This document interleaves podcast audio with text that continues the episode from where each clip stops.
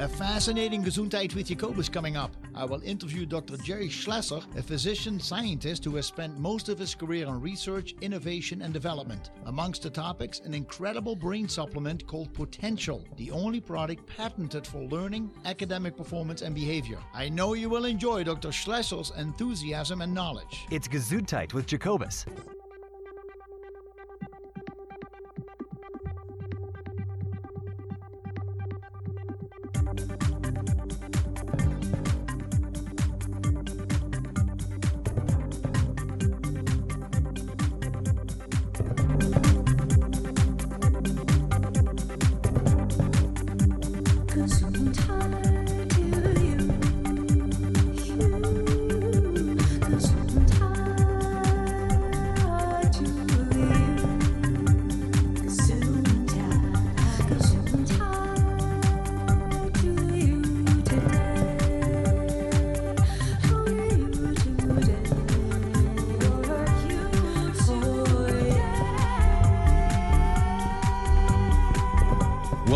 To Gesundheit with Jacobus, Health Talk Radio, integrating allopathic and all natural medicine one show at a time. Here is your host, Jacobus Holloway. Uh, good morning, everybody. Welcome to the program. It is very, very nice to be with you. What a wonderful day! It's graduation day at Montana State University. But you who are listening to my voice means you have decided to tune in to the program and get some nice education this morning. And goodness gracious, education we have for you.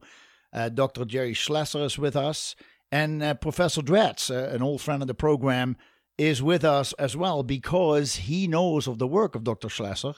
And he himself has been working with children for a long time in his life, being part of it being a teacher at a professor at Montana State University in the chemistry and biochemistry department. But uh, before we get to all that, just I want to welcome you all to the program. This is Gesundheit with Jacobus. I am your host, Jacobus Holloway. Now, want to let you know that as we talk about health, healing, and healthy lifestyles, and that's the idea of this program, we talk about health because Gesundheit is a German word that means health or good health. We are discussing issues with the experts, give them a chance to talk about their field of study, books they have written, the work they're currently doing, and just to pick their brain, let them explain things for the benefit of all of us listening. And we do know there is a wide variety of people listening to the program, uh, ranging from novices to experts.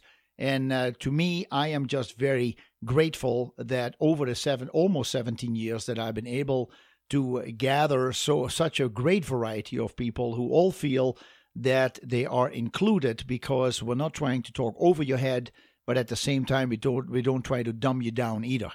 So always keeping in mind that the program is here to educate. We're not here to diagnose, treat, or cure. So information you hear today, take it for what it is. If you want to know more, please contact the experts on the show after the program. We give our telephone numbers and websites. And we will also uh, we also recommend that you otherwise see a physician of your choice or that you get more information either from the internet or reading books and periodicals from reputable sources. And so that is what we discuss right here every Saturday morning from 8 to 11 on AM 1450 KMMS, where Montana talks. So it is great to be with you. Let me tell you a little bit uh, about the guests at hand. Uh, first of all, Dr. Dratz, uh, Dr. Ed Dratz, it's great to have you back on the program. Oh, Jacobus, terrific. Great. So uh, this is really a show about Jerry Schlesser. I'm here to, you know, back it up and maybe ask a few questions. Be my co-host. Slap me over the head if I say something stupid. I can't reach you, but I'll. Yeah, yeah I'm sitting where Chuck usually sat. Yeah, right, Yeah. yeah. you sit where I sit. All right. So uh, Ed is a professor in chemistry and biochemistry at Montana State University. He has done it for a long time. And as we were just having breakfast before the program, he was telling me uh, some of his uh, how his career has uh, has taken interesting turns. Not really turns, but how the thought pattern came about making changes in his career. And I'm grateful, and I think he too that he decided to do what he's doing right now. But that's how why I come you- from basic sciences and moving more and more to nutri- nutrition and health all the time, and that's mainly where I am right now. Yeah. And what about the? How long have you taught?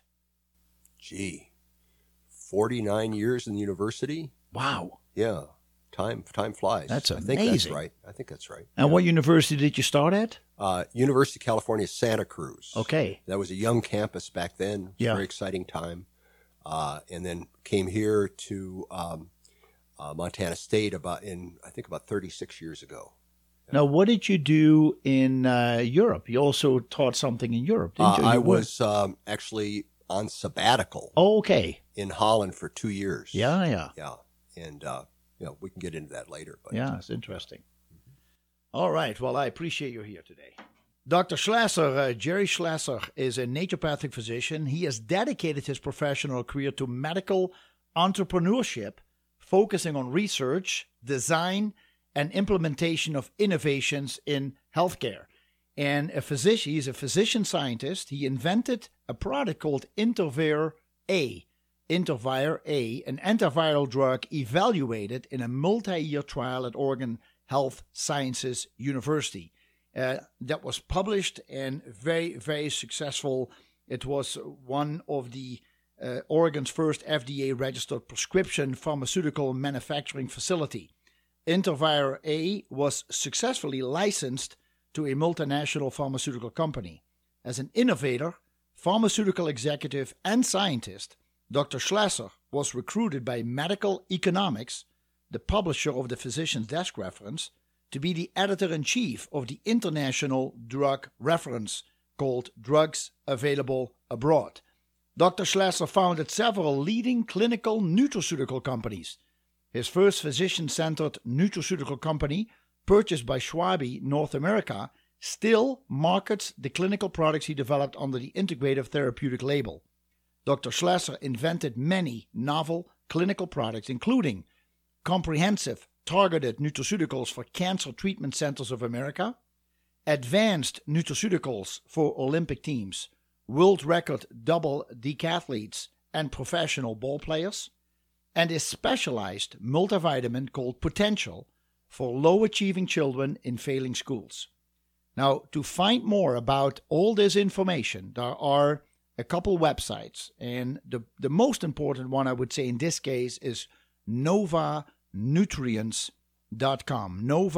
Novanutrients.com. It's located in Lake Oswego in Oregon, where uh, the, the factory is, where Dr. Uh, Schlasser is. And I am telling you, uh, Dr. Schlasser, it is absolutely a joy to have you on the program. I, you and I have talked uh, before a little bit, and it's just I can just kick back and relax because you have so much to say. Good morning to you, and welcome to the program. Good morning, Jacobus uh, and Ed. Hi, nice to talk to you again. Yes, Uh, Jerry. Great. I uh, understand that you're uh, uh, deep into the uh, study uh, up there in Montana, and I hope things are continuing Boy, as the- expected. yeah, the reports are, are really positive. We don't have uh, all the data in yet to you know analyze statistically, but uh, everything is really looking terrific. So we can talk a little bit more about that Great. later. Well, tell us uh, since since uh, Dr. Schlasser mentions that, what exactly uh, is he talking about? What what are you doing? Yeah. Okay. Well, um, I don't want to take up too much time in this thing. I was hoping that Dr. Schlesser would introduce a bit more, but if you ask me, I'll. well, just I'll to, say, to give uh, a brief. I think it's important, Ed. Yeah. Okay. So, um, just a little bit of history. When I started out in research, you know, in my own as a young professor, what I wanted to do was understand the brain and how the brain worked and, and what the brain needed to uh, work optimally. But I seen, soon became aware in 1966 that it was really too complicated. And so I started studying the retina because the retina is kind of an outpost to the brain yeah, and has a lot of the same kind of circuits and so forth. yeah. So um, I studied the retina and it, its development and performance for the biochemistry for about you know 40 years, and uh, then in more recent years I've moved closer and closer to important problems in in health, nutrition, and health, and so. Um, Dr. Schlesser comes from the naturopathic side and has been working on health all his life. I've been more moving slowly in that direction. And uh, so it it came clear in, in the studies of the retina and the brain that this particular omega 3 fatty acid, DHA, was super important. And uh, many other nutrients as well. But Sure. uh, the DHA, particularly since it tends to be low in our diets and, and it's so needed for development of the brain and function of the brain. And uh, so. And I, I want to clarify DHA is a fat, it's an omega 3 fat. Yes, it's a very long chain omega 3 fat. And it's, um, if you look at the brain a bit, it's got billions of connections in there. They're called synapses. And across the synapses are sent messages and for the brain to function properly. And there are membranes in the beginning and the end of the synapse, and those are 50% DHA. Wow. And if you don't, your body doesn't have enough, then the sticks in something else that doesn't work as well. Huh. And so there's lots and lots of studies of this. Yes. So in in recent years, it's turned out that I've done some studies of that with high school kids, and found these high performance high school kids uh, who were already doing well yeah. uh, improve tremendously in their performance when they when they took this supplement. But then, uh, not soon after we got those results, there was this pretty big study in Oxford, England, where they um, they supplemented a whole 400 kids in elementary school, and the low performing kids improved the most. Everybody improved, but the yeah. low performing kids improved the most. Right. But I've been following this whole field, and then I became aware of the work that Dr. Schlesser did with this school in Leavenworth, Kansas, where they used this um, multivitamin, multimineral, a phytochemical supplement he developed, and they had terrific responses there with this yes. very low performing school. And he can, he and you can tell me yeah, about we'll that. talk about that. So we decided, since the low performing schools improved so much, we located a very low performing school in Montana, and I'm not going to say any details about it yet. But we decide, well, let's try to supplement as much as we can. Let's use the DHA and uh, Dr. Dr. Schlesser's formula, potential, potential, formula. Yeah. And we're not through with that study yet, but the initial results are spectacular. I mean, we have got a lot more work to do to analyze, collect, and analyze data, but it's going along very well. And uh, I mean, it's just stunning how well it's going. And so uh, we may be doing well.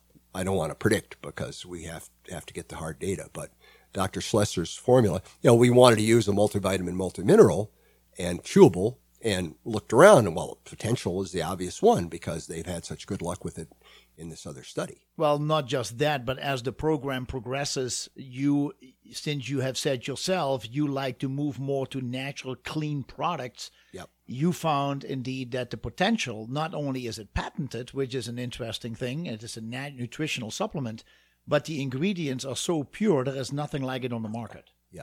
So so it looks like the best thing for us in our study and you know should be good for, you know, kids that aren't in a study. Yeah. and so Dr. Schlesser can tell us more about it. Yeah, you bet. Dr. Schlesser, so you just reading your CV, everything that you have done, it is simply incredible that you must be, up, I think, 125 right now, and uh, you have done all that in 125 years or so. Yeah, well, how thank can, you very can, much for that. I, well, how can anybody do what you have done in in in such a short period of time? It's incredible. Well, let me let me say this, and I'm, I'm not the only one who who would say this. I'm standing on the shoulders of other people, of other giants, uh, and I would be uh, incapable of doing what I'm doing if, if it were not for people like Dr. Dratz and others in the academic community who have uh, worked uh, assiduously uh, to, you know, and very meticulously to do the, the research that they've done um, that is published uh, in uh, journals around the world every day. Uh, you know, if you go to PubMed, for example, the National Library of Medicine, there are uh, thousands and thousands of uh, articles that come out almost on a daily basis. It's almost impossible to keep up with it all. Right. It is impossible to keep up with it all. It is. Yeah. I mean, there's 5,000 new publications every day. Yeah. Unreal. Yeah. Unreal. Yeah, and that's just PubMed, and PubMed it, uh, it encompasses a lot of peer-reviewed publications, but not all of them. And then there's the patent literature, and it keeps on going. And it's difficult because um, there's so many even conflicting uh, studies. You really have to get into it very deeply. That's right. To understand what may be going on. Well, you have also hosted a radio show for seven years in Portland and uh, were awarded for your way of explaining things on a level where people could really understand it, which I think is wonderful. I don't have your scientific background, but that has been the idea behind this program to let people know how exciting it is to see what's all out there and how things are changing. And when I had an uh, an issue many many years ago now that a guest uh, wouldn't uh, couldn't show up at the last moment, I was panicking because I was always getting ready for a show, studying the guest and the work that they were doing, etc., so I could have a conversation with them. And my wife says, "Well, you talk to people all day long. Why you shouldn't have a problem filling three hours." and so that's when I started doing certain weekends where I would do open line and bring up uh, topics that were in the news, and then let people change the topic if they want. And now sometimes I say I could probably do a show every day because, like Dr. Dratz is saying here, so much is coming out all the time. And what you're saying also, there's a lot of information that people could know and should know if they're interested in it. And it's just an ever changing, ever evolving field that, uh, luckily, because of the brains of people like yourself, is uh, continuously uh, improving, and and and it's just wonderful. So I'm I'm very I'm very glad that we do this, and that you know we only have three hours, and that's the problem. uh, let me also um, put a caution out there. You know what people do when they want to find out about something these days, they Google it or do use some other search engine. And if you're if you're looking at nutrition and health, what tends to come up are studies which uh, are, are websites which tend to debunk nutrition and health. One of the worst offenders is a site called WebMD. And you'll put in something, I don't know what it will be, and you come back in WebMD that sounds kind of good, right? right? Well, it turns out that WebMD is funded entirely by the pharmaceutical industry, and they have a goal uh, to debunk any nutritional value in something. So they'll, what they'll typically say in WebMD is, well, there's studies that have a positive effect, there's studies with no effect, and if we average them all together, you know, it's really nothing there. Yes. That's typically what you'll find. So you have to go a little deeper and be a little more critical uh, and, and look out for WebMD. There's actually been there's been lawsuits against WebMD wow. because of the way they operate. Mm. But it's what people often get when they just Google it or whatever they're doing. Yes. And it's no, you know, that's just the way the system works. And so you have to think about it, uh, look at a bunch of different sites, and it, it's hard work. But then talk to people. You know, talk to people uh, who are involved, whether it be practitioners or or people that just know a lot, uh, yes. Uh, your friends or whatever it is, and try to get a picture. Right. Good point. Uh, I'd like to just inject a little bit of, of contemporaneous news. Uh, I believe this is the weekend of the Kentucky Derby. you are correct. Yeah, uh, and of course, uh, a tremendous amount of money is spent uh, on these uh, uh, lovely animals. I mean, they're they're remarkable in what they're capable of doing. Uh, and uh, Ed, you may uh, correct me if I'm wrong, but a good deal of the earlier work, I'm talking decades and decades ago, uh, in human nutrition really uh, evolved from what was uh, being done with animals sure. to optimize their function. Sure. And uh, in case people are uh, not aware, there's a, a huge amount of nutrition being applied to thoroughbred horses and and to improve uh, uh, these uh, and uh, just the life of animals in general. Sure. Um, not just antibiotics, right?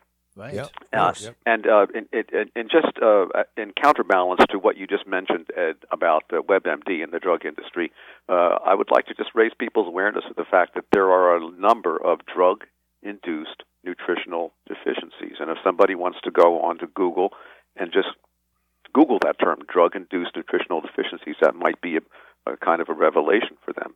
So mm-hmm. it's important to to uh, uh, bear that in mind. That things it's a seesaw.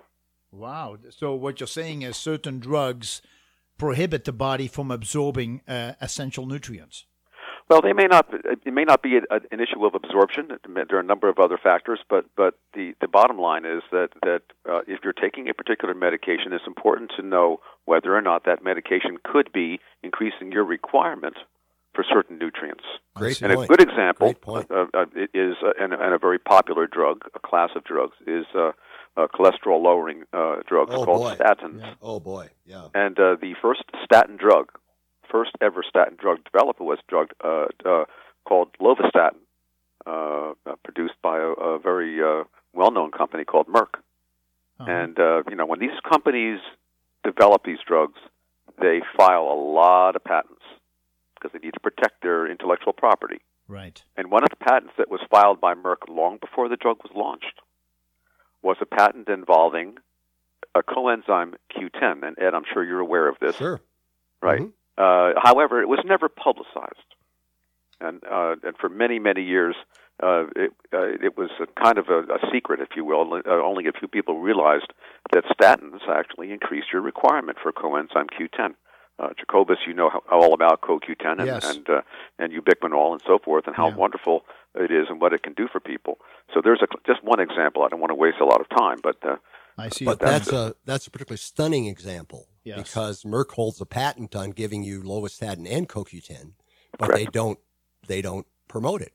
Um, there's they urban don't make it. yeah, there's urban legend that uh, the cardiologists take CoQ10 themselves, but don't give it to their, their their patients. But I don't know if that's true or not. You know, Ah. but the body makes their own CoQ10, but it, it's on the same pathway as cholesterol synthesis. I see. So you, your That's cardiologist is. very happy you shut down your cholesterol level by 50%. You're also roughly shutting down your CoQ10 level by 50%. Hmm.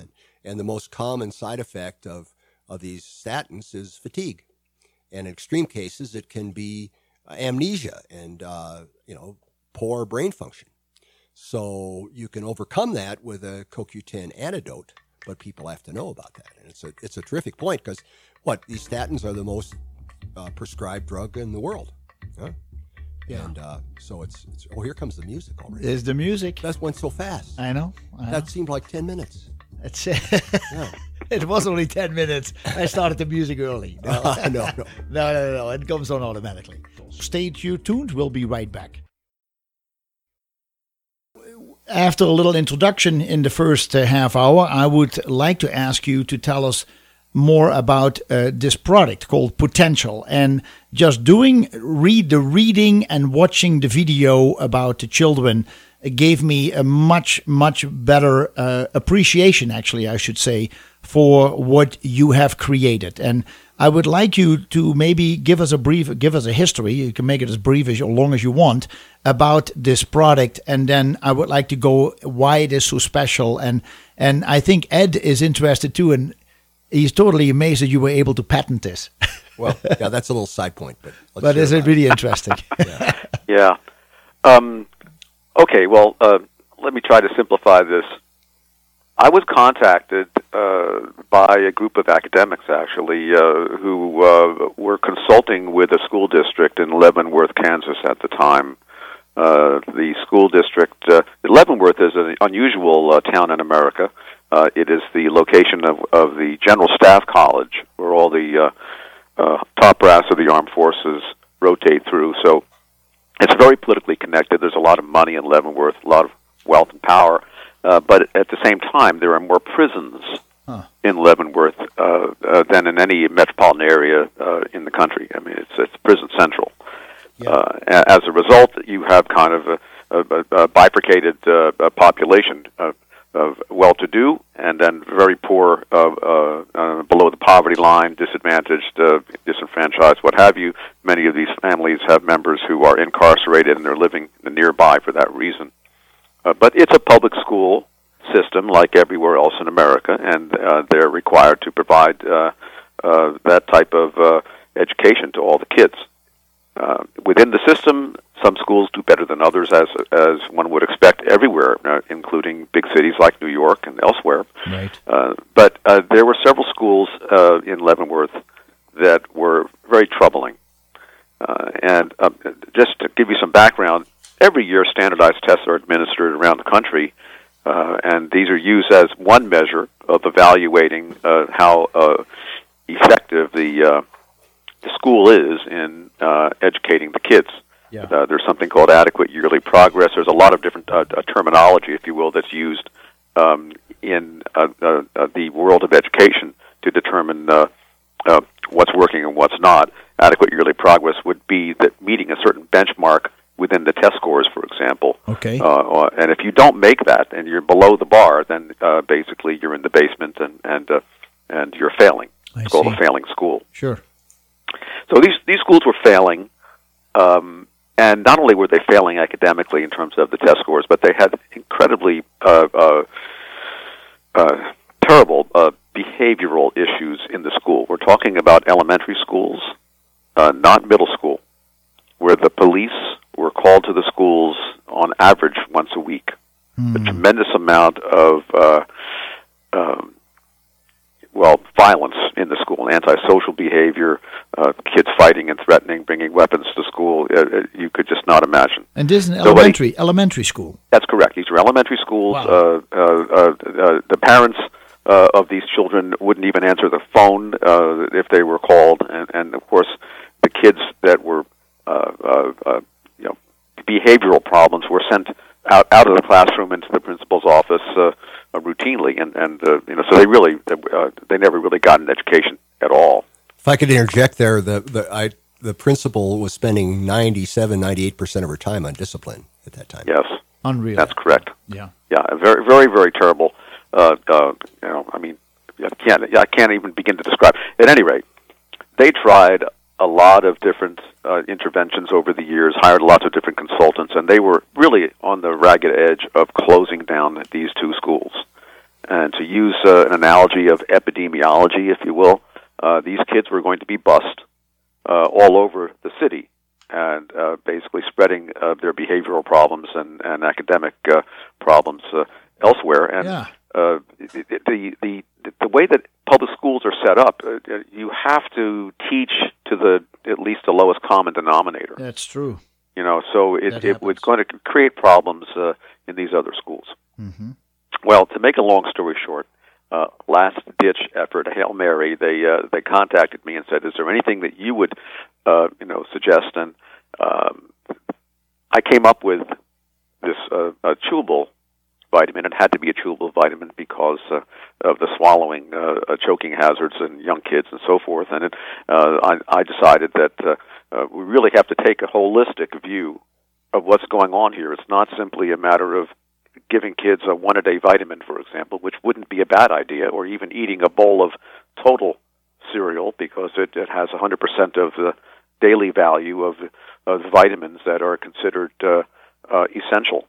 Right. Uh, uh, you look on the side of a vitamin bottle, and, and you'll see these numbers uh, on the supplement facts that, that tell you whether you're getting 100% or 1,000% or whatever of uh, the important vitamins in human nutrition. And these are uh, numbers that are set by the Institute of Medicine. They're, they're guidelines that, that are established uh, uh, periodically for, for every, every vitamin that you see listed on the vitamin label. I'm sure, uh, Jacobus, you can talk about that Sure. um, extensively. Yeah. Uh, and uh, that that uh, is a, a presumption that uh, it, if you have that little bit, and it's really a little bit, it, uh, one or two milligrams of this, a milligram of that, a half a milligram of something else, really small amounts, that that should be sufficient. hmm Uh, I was constrained uh, uh, in this uh, particular project uh, uh, uh, by those limitations. I was unable to go beyond uh, what was considered to be the daily value because that would be uh, excessive, uh, mega dosing, what have you.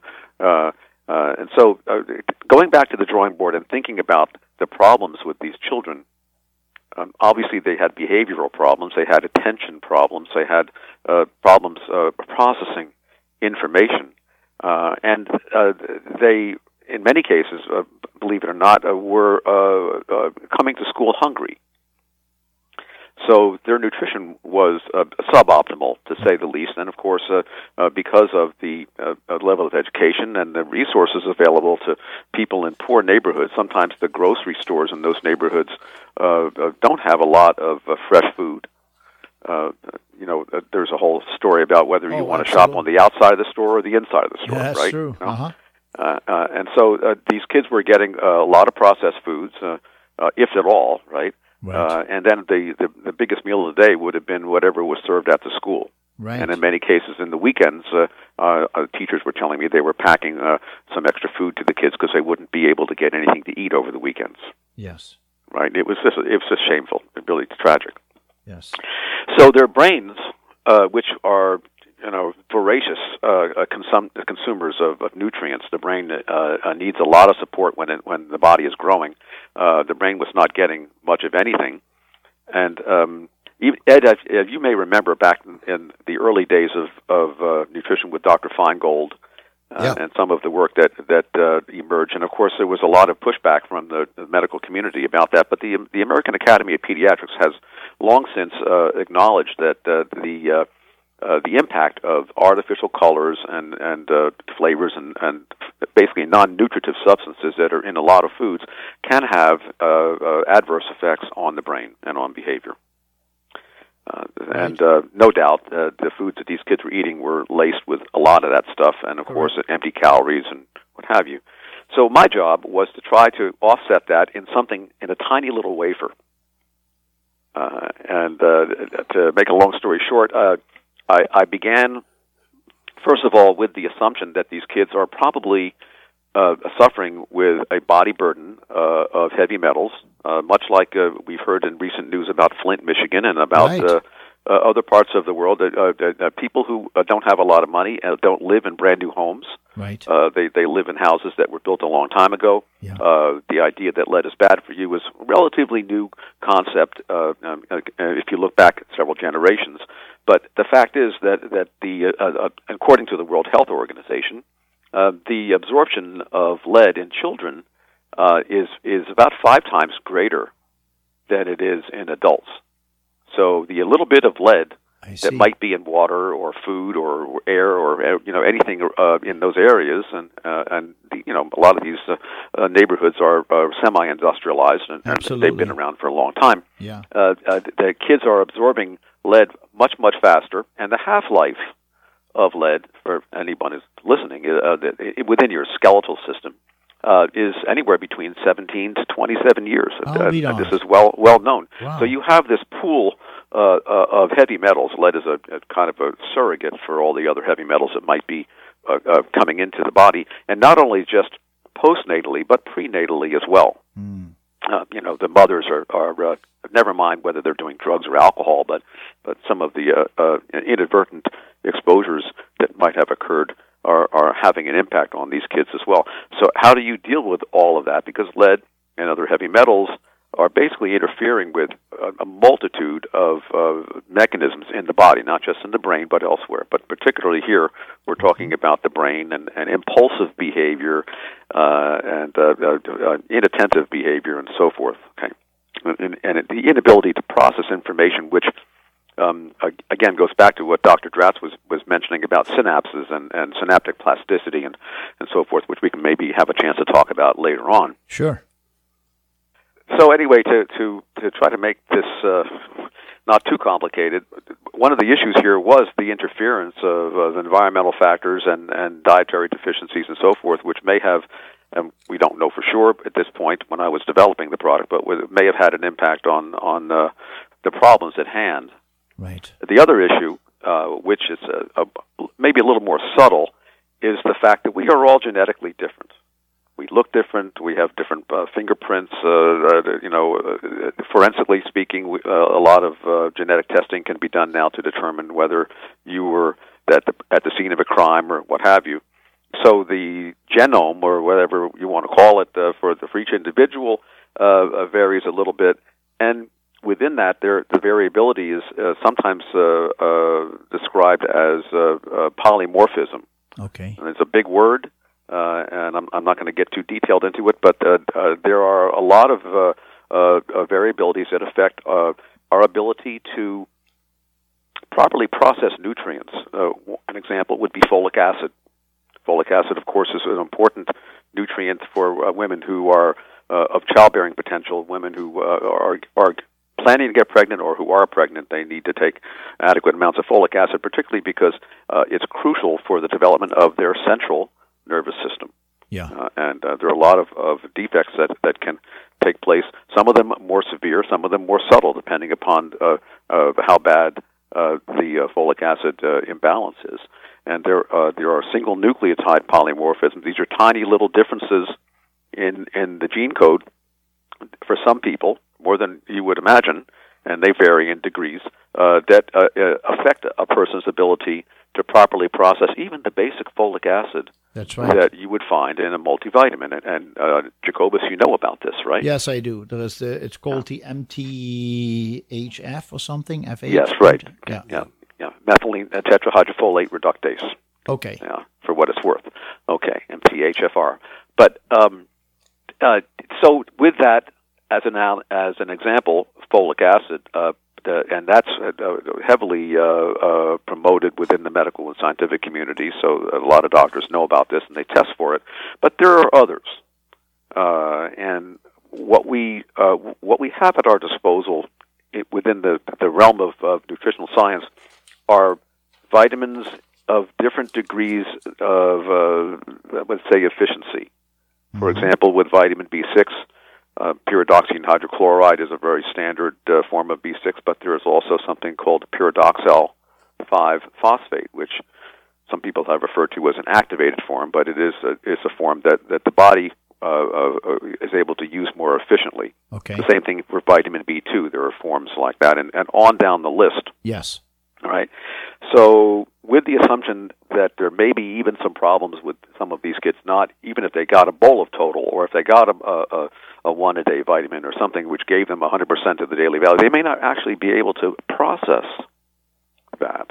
Right. So Good point. we, yeah, we figured it would be really important to uh, add uh, vitamins in the product, but vitamins that would be able to bypass some of these blockages in in their system. yeah. You will, okay? Yeah. Because you're, uh, these are metabolic uh, blockages, not intestinal blockages, right? Yeah. So you're dealing with environmental factors. Uh, you're dealing with with genetic factors, um, and then you're uh, also dealing with the fact that uh, these factors will affect the overall function of the body, including the brain. Uh, and an important piece of information uh, that uh, I'm sure you talk about all the time, Jacobus, is uh, what's called oxidative stress. Sure. Uh, we we have we breathe in oxygen. We need to have that. Uh, and so it's not that it's bad for us, but uh, there is another aspect of of life which is called oxidation, and without that we wouldn't be alive because we need that for our immune system and so many other things. But uh, sometimes it gets out of control. Yes. Uh, and uh, one of the uh, ways that it's kept in control is through uh, a, a group of genes that are called antioxidant genes. Uh, and uh, I, I really wanted to try as much as possible to to make sure that those genes were, were functioning properly. And uh, we, we talk about genes as something we inherit, but there's also the influence of, of life and in the environment, uh, which uh, which is the realm of epigenetics and how how uh, uh, the, the uh, our lifestyle and where where we live and who we uh, hang out with can affect the expression of our genes. And That's so, a great point. Yes. yeah. And so I, I wanted to, to take that into consideration too. Anyway, to make a long story short, we developed this wafer that uh, uh, had to meet the guidelines of 100%, no more than that. Uh, we uh, also took into consideration the fact that these kids were very likely not getting adequate uh, trace element nutrition, which is not just the, the calcium and magnesium and the macronutrients, but also uh, a tiny, tiny bits of, of uh, trace elements that, uh, uh, even though we take them in small amounts, they're really, really important for a whole bunch of different uh, metabolic pathways, uh, and so on and so forth. And so this wafer was developed, uh, and after this gauntlet of of uh, oversight and informed consent and and uh, uh, the the scrutiny that that uh, was uh, uh, imposed on on this, we were assigned one school and the other school, uh, which was matched demographically and and uh, with respect to behavior and, and academics, that was basically paired. They were they were identical, Yes. and that one school was left as a control school. Uh-huh. Both of them had failed and and uh, pretty much matched each other uh, year after year after year. And in the first uh, academic year, the school that took the vitamin got the highest score in the entire city. It beat Incredible. every other Incredible. school in math, Yes. and it came in second in verbal. Wow. It's important to note that that mathematics is very logical, and uh, we talk about a right brain and a left brain. Uh, uh, when you make decisions, when you think about uh, what you're going to do, uh, uh, you you use that part of your brain, and so uh, uh, behavior uh, in terms of saying, well, look before you jump, or or uh, be careful uh, uh, uh, before you do that. Yeah. Uh, there's there's a lot of, of, of left brain functioning involved in that, uh, and uh, you know I think that it it is uh, not a, just a coincidence that the kids excelled in mathematics. At any rate, in addition to the uh, academic improvement, there was dramatic behavioral improvement. The classrooms became more calm and quiet. Uh, the uh, the kids were able to uh, learn and, and absorb information. Actually, uh, uh, you know, you can.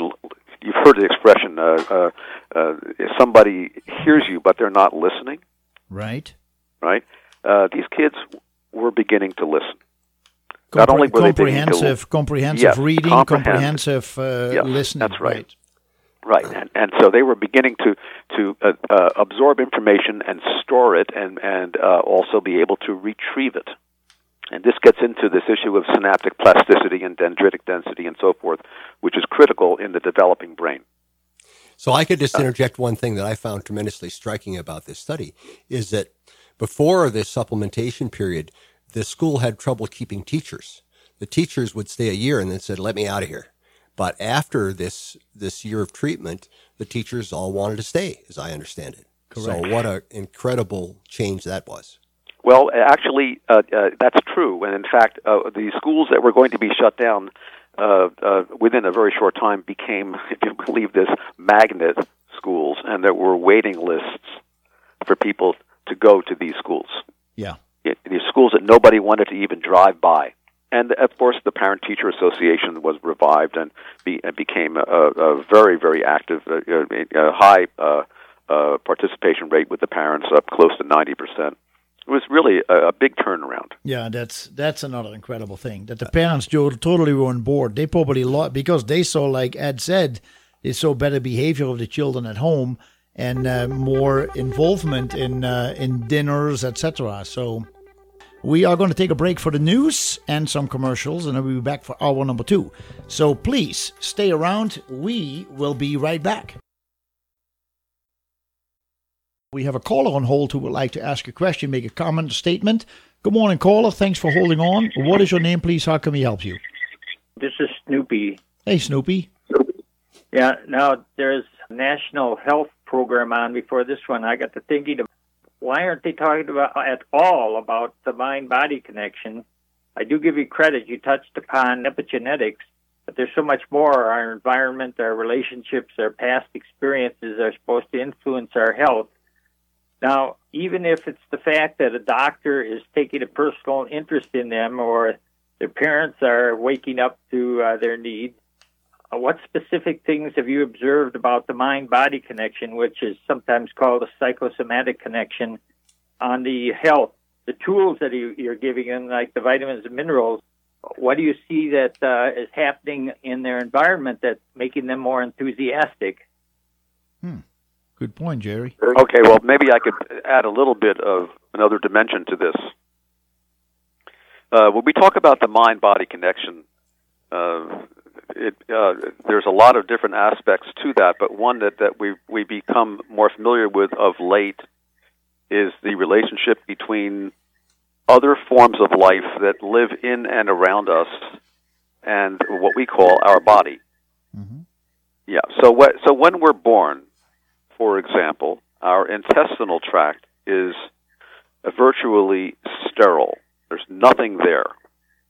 Within a short time, uh, babies are uh, being fed, nursed, and so forth, and you begin to get some bacteria, uh, and with nursing in particular, some beneficial organisms, bifidobacteria, and so forth. But as they uh, uh, move out of the crib and, and start crawling around and put things in their mouth and so forth, uh, uh, and depending upon where they're living uh, and their socioeconomic status and so forth, uh, they are beginning to acquire a very diverse uh, uh, population of uh, life forms, if you will, bacteria and yeast and, and uh, other uh, more complicated uh, forms of parasites and what have you that are inhabiting the GI tract. Right. And so we end up with uh, uh, a number of cells inside the intestinal tract, which was originally essentially empty, that is many, many times greater than the total number of cells in our own body. Uh huh. And there's a tremendous amount of, of uh, research going on right now to better understand not only the, the communication link between the intestinal tract and the brain, as an example, the mind body link, if you want to use that loosely, but also other uh, uh, uh, organisms that might not be living uh, in, inside our gut, but perhaps on our skin or in our ears or or uh, in, our, in our mouth or what have you, and how they relate to human health. Right. All right. Uh, and to to um, kind of bring that back down to focus here, a uh, number of ingredients in in this product have an effect on the gastrointestinal microbiome. I'm not going to try to extrapolate that to say that, that, that this is why the product's working, but if you have a deranged microbiome, uh, it, it can definitely uh, add another dimension of, of complication, if you will, mm-hmm. uh, to dealing with uh, one's state of wellness. Mm. Could I just interject here? the latest number I saw is that 30% of the of the nutrients in your blood that are circulating are actually made by the bacteria in your intestine. Is that right? Yeah. Wow. So it's a uh, it's a huge effect. I, I won't say any more now. Jerry should continue, but I just want to interject that little. Yeah. So we can't just uh, uh, dismiss this, and of course, uh, uh it, it's no different than what you would do in your garden. If you don't fertilize your garden, then then the plants uh, aren't aren't going to yield as much, or not going to look that great, so forth. Uh, so what we put in uh, is uh, directly going to impact what uh, what we get out of it and uh, Jacobus, I'm talking about good nutrition here, uh, in making the right decisions, the kinds of fats that you consume, and and it's a long list of things which we, we I'm, I'm, sure we don't have enough time to talk about, but most people, most listeners are well aware of this. I'm sure. Well, I like the fact that you uh, interestingly turned this the question around because yeah. I know what uh, Snoopy was talking about was really more the meditation and the positive mental attitude and uh, the the reading that we do, reading more about spirituality, so the mind body. But it is interesting how you can change it and and adequately so, and my uh, accurately so, that you say, well, there is the connection between the brain and the gut. So if we feed the gut, we are supporting the brain, and vice versa. Yeah, there there are a number of, of, of chemicals in the nervous system, uh, lots of them, but a, a few of them uh, uh, have been studied more extensively. One of them is called serotonin. Yeah. Oh, yes. Uh, which is known to affect our mood, and there's a number of drugs, uh, uh, popular drugs that are antidepressant drugs that are really based on on helping to to regulate the serotonin uh, activity in the nervous system. But that but the amount of serotonin in, the intestinal tract is huge.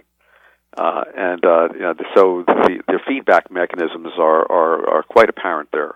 Yeah. So that's just one example. I'm not, uh, I don't want to make that uh, you know the only thing. But serotonin is is huge, and uh, something that isn't widely known is that vitamin D3, yes, many people are low in, uh, boosts the serotonin in the brain, and uh, yep. so it just boosts your normal your normal body mechanism needs that vitamin D3 to, mm. to produce enough serotonin, which then is a, has a positive effect on your mood. So you can meditate all you want. And I think meditating is a good thing, but unless your body is in good shape, you can't really get the full advantage of it. That's yes. what I would say. Wow. Uh, uh, by the way, around the time that we developed this product, the Institute of Medicine ha- was revising its vitamin D guidelines. They were for many, many years 400 units right. was considered to be adequate, and they up uh, moved it up to 600. So we were able to put in uh, uh, 600 units of vitamin D3. I, I, would have liked to put more in there, but lots more, lots uh, more, yeah. You know, yes. yeah, but at least I, I got in uh, literally 50% more than I sure. would have otherwise. Yeah, that's true. What what are well, the level? What are the standards right now for vitamin D3? Uh, I, it, it uh, depending upon who you're talking to, some uh, a lot of doctors would uh, would say that uh, many people need to take quite a bit more than that. And in fact, you can buy uh, products over the counter at, at even uh, in, well in your store for sure, sure. and and, uh, and elsewhere that are uh, thousands of units. Yeah, of we vitamin sell D. we sell ten thousand and even up to fifty thousand. Yeah. Mm-hmm. Yeah. Yeah. Yeah, and in cases where people are having their blood tested and they find that they're low, um, uh, they do need to take a substantial amount of vitamin D3 for quite a, uh, a long time before that will come back up to uh, what's considered to be adequate. Yeah, and I tell people uh, the best thing is on your blood test, make sure you get over 60 in order uh, to feel safe. I see too many people hovering around 30 who are either dealing with cancer, depression, or some kind of a chronic disease. So I recommend they get over 60 and preferably between 75 and 100 on the blood Yeah, test. and to, and and most uh, uh, doctors uh, and laboratories that are providing these test results uh, uh, have a cutoff uh, well below that. yeah, 30. In 30. other words, yeah, exactly. So That means that if you are 31, you're sufficient, and if you're 99, you're still sufficient as well. That makes no sense.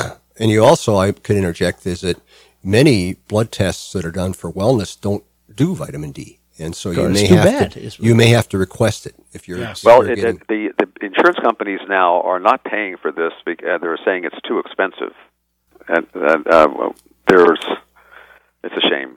It all is I a can shame. say. It's about a $50 test. Yeah, well, I don't know how it works here. Uh, we have a you know a wellness thing where they do certain tests for free through the insurance, but you can ask for additional tests and you have to pay for them. Yes. But you know, it's not a lot of money. But I think D three is one of the ones That you really people need should be aware of. I Yeah. agree.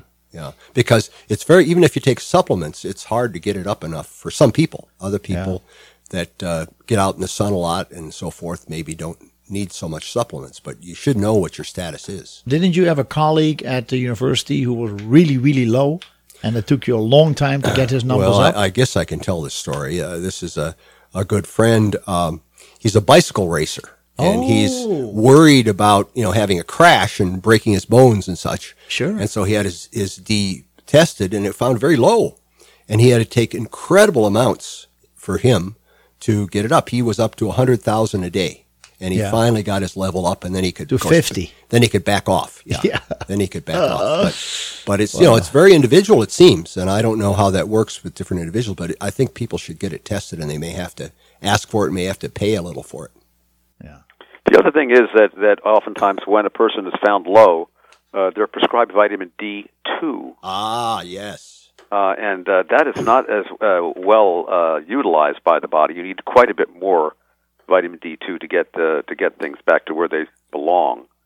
And Uh, a lot of the, so- the D that's put into foods is D two, isn't it? Too. I mean, when you look at the uh, Uh, activated ergosterol is uh, common.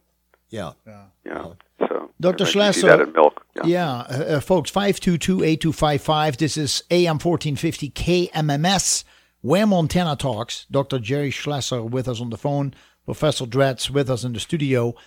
Uh, the the study was phenomenal uh, that was done in Kansas at this very uh, amazing school, the Anthony uh, Elementary School. The con- the years following the first year, uh, what were some of the things that continued to improve and impress you? Well, first of all, let me set set the the, the stage for this. Uh, the first year, there were about 200 kids involved in this school, and as we talked about, uh, having one as a control school, and the other one uh, was the the group that that got the vitamin. And uh, these schools uh, had paralleled each other in the years uh, uh, past. Uh, and as I mentioned, uh, the uh, end of the first year, when the standardized tests were administered, the school that took uh, the vitamin uh, got uh, number one in the district in math and number two in English. Uh, and in fact, the benchmark, which is set uh, uh, across the country, these benchmarks are set for schools. Yeah. Uh, and they, so you have a benchmark for, for this year and the next year and the year after that. It's, it's, a, it's a stepwise uh, increase that, that is uh, anticipated. The, they uh, exceeded the benchmark of 10 years into the future. They just took a quantum leap into the future. And by the way, the control school uh, fell to the absolute basement. Wow. Right, it continued to fail, and they were the the worst in the district. Wow. They were last place in the district. Hmm. Um, so uh, you know we have a transformation in the learning environment. We had a 97% reduction in disciplinary problems, uh, reduction in absenteeism, not just for the students but also for the teachers. Uh, a reinvigoration of the PTA, huge. The the school got an award uh, from uh, the what was called the Confidence in Education Task Force. Uh, and they actually got an award from uh, the governor of Kansas, who was at that time Kathleen Sebelius. Sebelius. Oh, yeah, wow. became the Secretary of uh, Health. Health and Human uh, Services. Uh, and a, uh documentary uh, was uh, aired on PBS about this. Anyway, the second year, the failing school, uh, the, the the control school, opted in, and uh, what do you know? they got the same benefits. Wow. The year after that, the school district decided that they wanted to go district wide. And what do you think happened? The year after that, the state Department of Education came to us and said we would like to replicate this in a few other cities. And and so uh, you know, this this continued to escalate. And by the time uh, we were, uh, uh, I would say, five or six years into this process, which uh, ran for about ten years, uh, there were, uh, on average, every day, uh, around ten thousand children on a daily basis being dispensed this product in the public school setting. Now, you know, you you can't even send sunscreen uh, to uh, to school with your kids in some places. You can't bring anything into the school. Hmm. And here they were being given by the teachers a chewable vitamin in the school. Wow. And and I bring this up because numbers count. Numbers are really important. If you a lot of studies are done on well, not even humans. They're done on animals. Yes. Then you and you move into humans, and sometimes you you get a study of ten people or twenty or or whatever for a week or two or a month or whatever. But the longer you go and the larger numbers of people that are involved, the more confidence you have Mm-hmm. that that uh, something uh, that if you get the consistent results, you begin to think that uh, if you keep doing this over and over again, you are going to get the same result. That's not the definition of insanity in this case because it, it, it got better. Yeah, I'd actually hadn't heard all this follow up. I knew it went district wide, but I didn't know that uh, they spread it to more schools and it got to yeah, such they did. scale. Yeah. Uh, Yeah. So uh, uh, uh, when you talk about uh, uh, applying for a patent, uh, Yeah. we had a, a massive amount of data Yep. Uh, yep, yep. uh, it- uh, uh, some have estimated that the uh, total number of subjects and, and, and years involved basically uh, exceeds the, all the other studies that have ever been done on vitamins uh, in the natural products industry. stunning, stunning, stunning. Yeah, it is So it- stunning. So Now, did, one did thing that I- con- did did the control school? Uh, sorry, Ed. Did the control school also make the original changes in the school as far as uh, having lunches in the classroom, doing lunch break, have more exercise, as you saw in the video, and except they didn't take your product?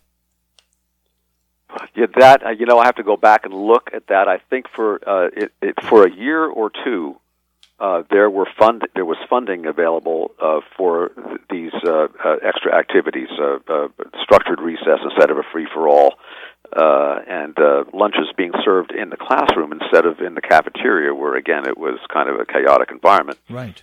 um, and uh, so it was more quiet. Um, but that funding was very limited, and it fell off uh, within the first year or two. Uh, and it was they, they, there was absolutely no financial uh, resource available to ex- extend that beyond those two schools, I see. yeah. right into the district or or uh, beyond. But you're getting good results even with with the supplementation without the other changes. Well, uh, the, uh, you know, uh, you'll you'll see at the end of your of your study, Ed. You'll see what uh, Yeah. Yeah. what gives. Yeah, How, yeah. long, how long have you done your study now? Ed? Well, how we, long has we're, it done? we have just a, a three month study, but I mean, halfway through, uh, the reports are extremely positive. That's great. And we're seeing, uh, you know, huge improvements in reading, good improvements in math, and because they test them every month. Uh, the kids, they've been testing the kids with these same tests or this test system for a year and a half. So Right. every kid is their own control in this particular study. Hmm. And uh, I can add a couple more things about that, but we're into the next break. Yeah, you bet. We're going to take another short break, folks. Uh, stay tuned, please. We will be right back. Jerry, I really appreciate you with us today. Good morning to you. Yes. Good morning. Yeah. uh, and uh, uh, uh, thank you very much. It's nice to be here with both of you. Jerry, Yeah. c- Jerry, can I ask uh, what's happening in the direction of an evol- adult version for the potential? Well, actually, we're, we we have been working on a product which is a powder, uh, and uh, uh, it ha- we we developed this product, and it had a, an incredibly uh, successful run, and uh, have gone into a revision of this, and we expect to have it available again sometime soon. It's called E Factor. okay. And uh, uh, if someone wants to go to a website called eFactor Info, uh, E F A C T O R info dot com, that website uh, has a tab on there called Clinical Research, And basically, uh, uh, it is a long list of hyperlinks to PubMed, to the National Library of Medicine, which would give somebody uh, a quick glimpse of the relevance of the various nutrients that are incorporated into the product. Uh, one of the problems that that uh, I encountered in clinical practice was that I really wanted uh, my patients to take uh, uh, well more than just a single nutrient, a wide range of nutrients, and it, and it, it became apparent that I was unable to do that in one pill or even in one product, and therefore they had to take one of this, one of that, one of that, and uh, uh, that not only is a costly uh, affair for most most people, but also uh, inconvenient. And from a practitioner standpoint, compliance uh, it really is going to determine how uh, how well your patient does after you've uh, given them certain instructions or guidance about their life. I see. If they don't comply for whatever reason, then uh, you failed. So having a powder uh, and uh, uh, something that can be um, put into a a, a, a drink, a, a shake, for example, and and uh, just with water, uh, makes it exceptionally convenient.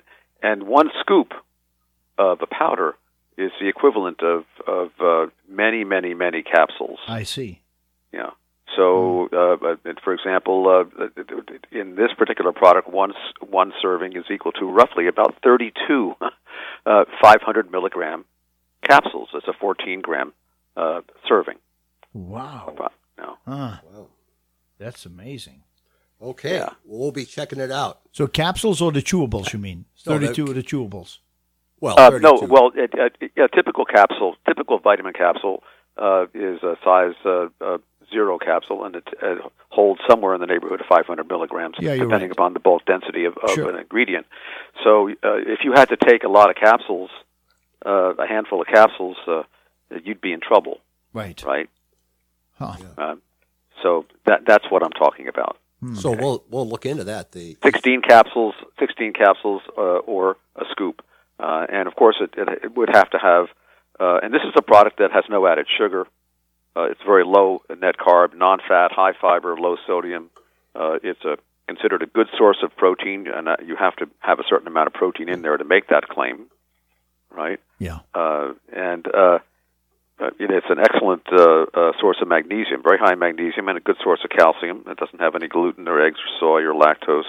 It has enzymes and probiotics and all the other things that you need, plus a, a range of nutrients uh, that uh, uh, w- would, uh, based on current science and based on on the links on that particular website, uh, would be justified in a uh, you know suitably designed product for Right. brain function, particularly for for adults. This is not a children's product. so this is efactor um, That's correct. Yeah, And I'm so a- look an on the clinical research. I think it's called clinical research. There's a tab at the top, and when you go there, you'll. It's nothing more than a a, a bunch of hyperlinks, and each hyperlink pertains to an ingredient. There's close to 100 ingredients in this product. So it's very very hard. It took a long long time to put it together. We're in the process of, of improving it. Actually, as good as it was, but we've made some improvements based on current science. Now, is that the same then as uh, the website Edison Factor, or is that not the same? It is. Okay. There's So a you can- website called Edison Factor. I think it, uh, uh, it, it which um, and I I think it should link to E Factor. Okay. I, I don't I don't I, I apologize for That's okay. not knowing uh, you know what goes on in the IT side of my life. Ah, come on. the word Edison Factor actually you must have a uh, few minutes. Yeah, uh, we we had to move. Uh, uh, uh, we changed the the name of the product to E Factor because there's a, a company called uh, Edison Pharmaceuticals, and we decided not to get into a Oh, okay. uh, discussion with them, you know, about who owns what. Yep. So we just changed it to E Factor. Smart move. Smart move. Yeah. yeah. Thomas Edison, of course, was a very inventive guy. He also didn't do very well in school. uh, uh, neither did Einstein, you know. Yeah. But uh, but that's another story for another day. One of the ingredients that uh, you and I talked about last Monday extensively that is in this uh, product is vitamin K2, which is uh, very special because we do know it's good for bone health, but it also is very important for brain function. Can you explain that, please? Yes, I can, and, that's a really good segue. Um, uh, the, the brain uh, contains a lot of molecules. Uh, Uh, and uh, among those molecules are a group of compounds called quinones, which inclu- also includes coenzyme Q10, uh, which uh, is uh, something that we need more of as we get older. Um, and it turns out that that uh, uh, uh, one of the quinones, of course, is is a menaquinone, Right. uh, Okay. which is another chemical name for vitamin K. Uh, and menaquinones uh, are described uh, uh, basically by uh, the length of this little side chain uh, that uh, sticks out uh, uh, from the molecule, depending upon how many uh, uh, units there are in a side chain. Menaquinone 4 has four units, menaquinone 7 has seven. You can imagine what CoQ10 has, right? Uh, so, and, and uh, the longer the side chain, uh, in the case of menaquinone particularly, uh, the, the the more effective it is because it stays in your system longer. So menaquinone seven, which is a natural product, it's something that occurs uh, in in the diet, but only in a limited number of people, uh, has uh, uh, you know a very very valuable effect on the body, uh, and, and in fact it was it was not really understood in, uh, until a group of researchers were really uh, uh, not even looking for it. They were doing an epidemiology study of osteoporosis, I see. and they were looking at the incidence of osteoporosis around the world. Mhm. You know, not just in in America, but in Europe and in Asia and so forth. Uh, and am I going to go too far afield here on this, or do No, you? I like it. Okay, good. So Okay? um, what, what they go, go, go. discovered, yeah, what they discovered when they were looking at Japan in particular was that there was a striking difference in the incidence of osteoporosis. And now, mind you, the, the osteoporosis. If you go to your doctor and you want to be tested for that, there, there, if you're fortunate enough, uh, your insurance company will pay for something called a DEXA scan, Yes. which is a, a, a special type of an X-ray that will look at the density of your bones. That's an expensive affair and one that could never really be uh, done on large populations of people. And when you look at epidemiology, you're really trying to get a sense of what's going on in large numbers because numbers uh, really give you more uh, uh, accuracy. So what they looked at instead was the registry of uh, essentially hip fractures because in older people, uh, uh, the fracture of the hip is really a sign that a person has osteoporosis. So they looked at the incidence of hip fracture uh, in Japan, and they found that there was a striking difference between uh, uh, basically uh, eastern and western Japan. Okay. So in eastern Japan, which is where in Tokyo is located, uh, there was a, a dramatic reduction, uh, much lower incidence of, of hip fracture and therefore osteoporosis. Uh, this is an accepted uh, uh, surrogate marker. Okay. And then on the other side of Mount Fuji in western Japan, it was the same as it would have been in London or or in, uh, elsewhere uh, in the in the uh, Western Europe and so forth. And uh, nobody could figure that out until somebody literally tripped over uh, a tiny detail, and that is that uh, in Tokyo uh, there is a uh, a dietary condiment that uh, is unique to uh, the culture there. It's called natto. Sure. It is a fermented product. We know a lot now about how valuable fermented products are, and they're coming on more and more in beverages and so forth.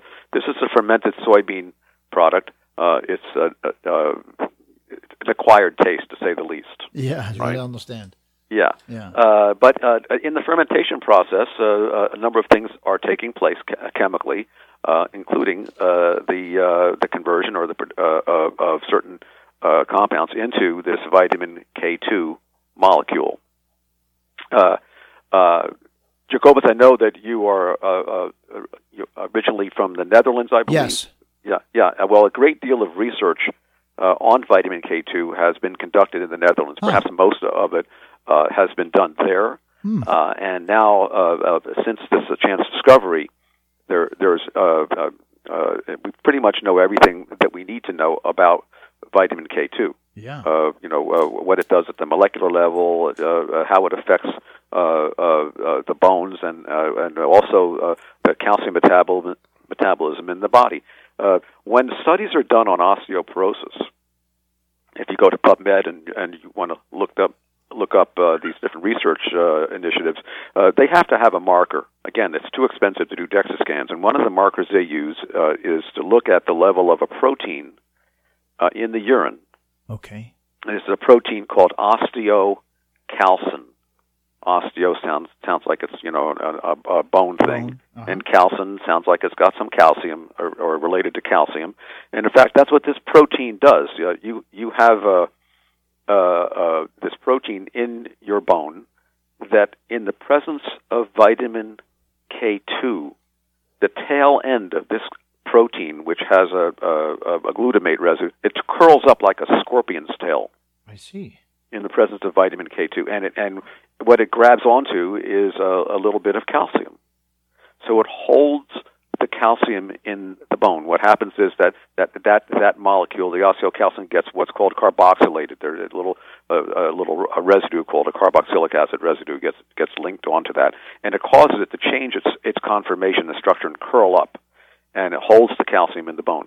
If you have under carboxylated osteocalcin, uh, you will end up losing calcium from your bones. Now, it, uh, it, we we know that osteoporosis is a big problem as people get older, Uh huh. but uh, so is heart disease. Uh, and in fact, uh, uh, you can, if you're fortunate enough, again, to go uh, and get your doctor to write you uh, orders to have a calcium score or to have uh, uh, your uh, carotid arteries uh, uh, evaluated with an ultrasound to see how much calcium you have laid down in, in your arteries. Uh, that that would be very valuable information to know. Sure. Right? Where did that calcium come from? Never mind what caused it, but where where was the calcium, uh, you know, actually originating from? So Uh, again, no. this was a this is a urine test. Well, the test uh, for osteoporosis uh, in these studies is a urine test uh, to see How much uh, to what extent the osteocalcin is carboxylated. So, under carboxylated osteocalcin in the urine uh, is a marker for osteoporosis.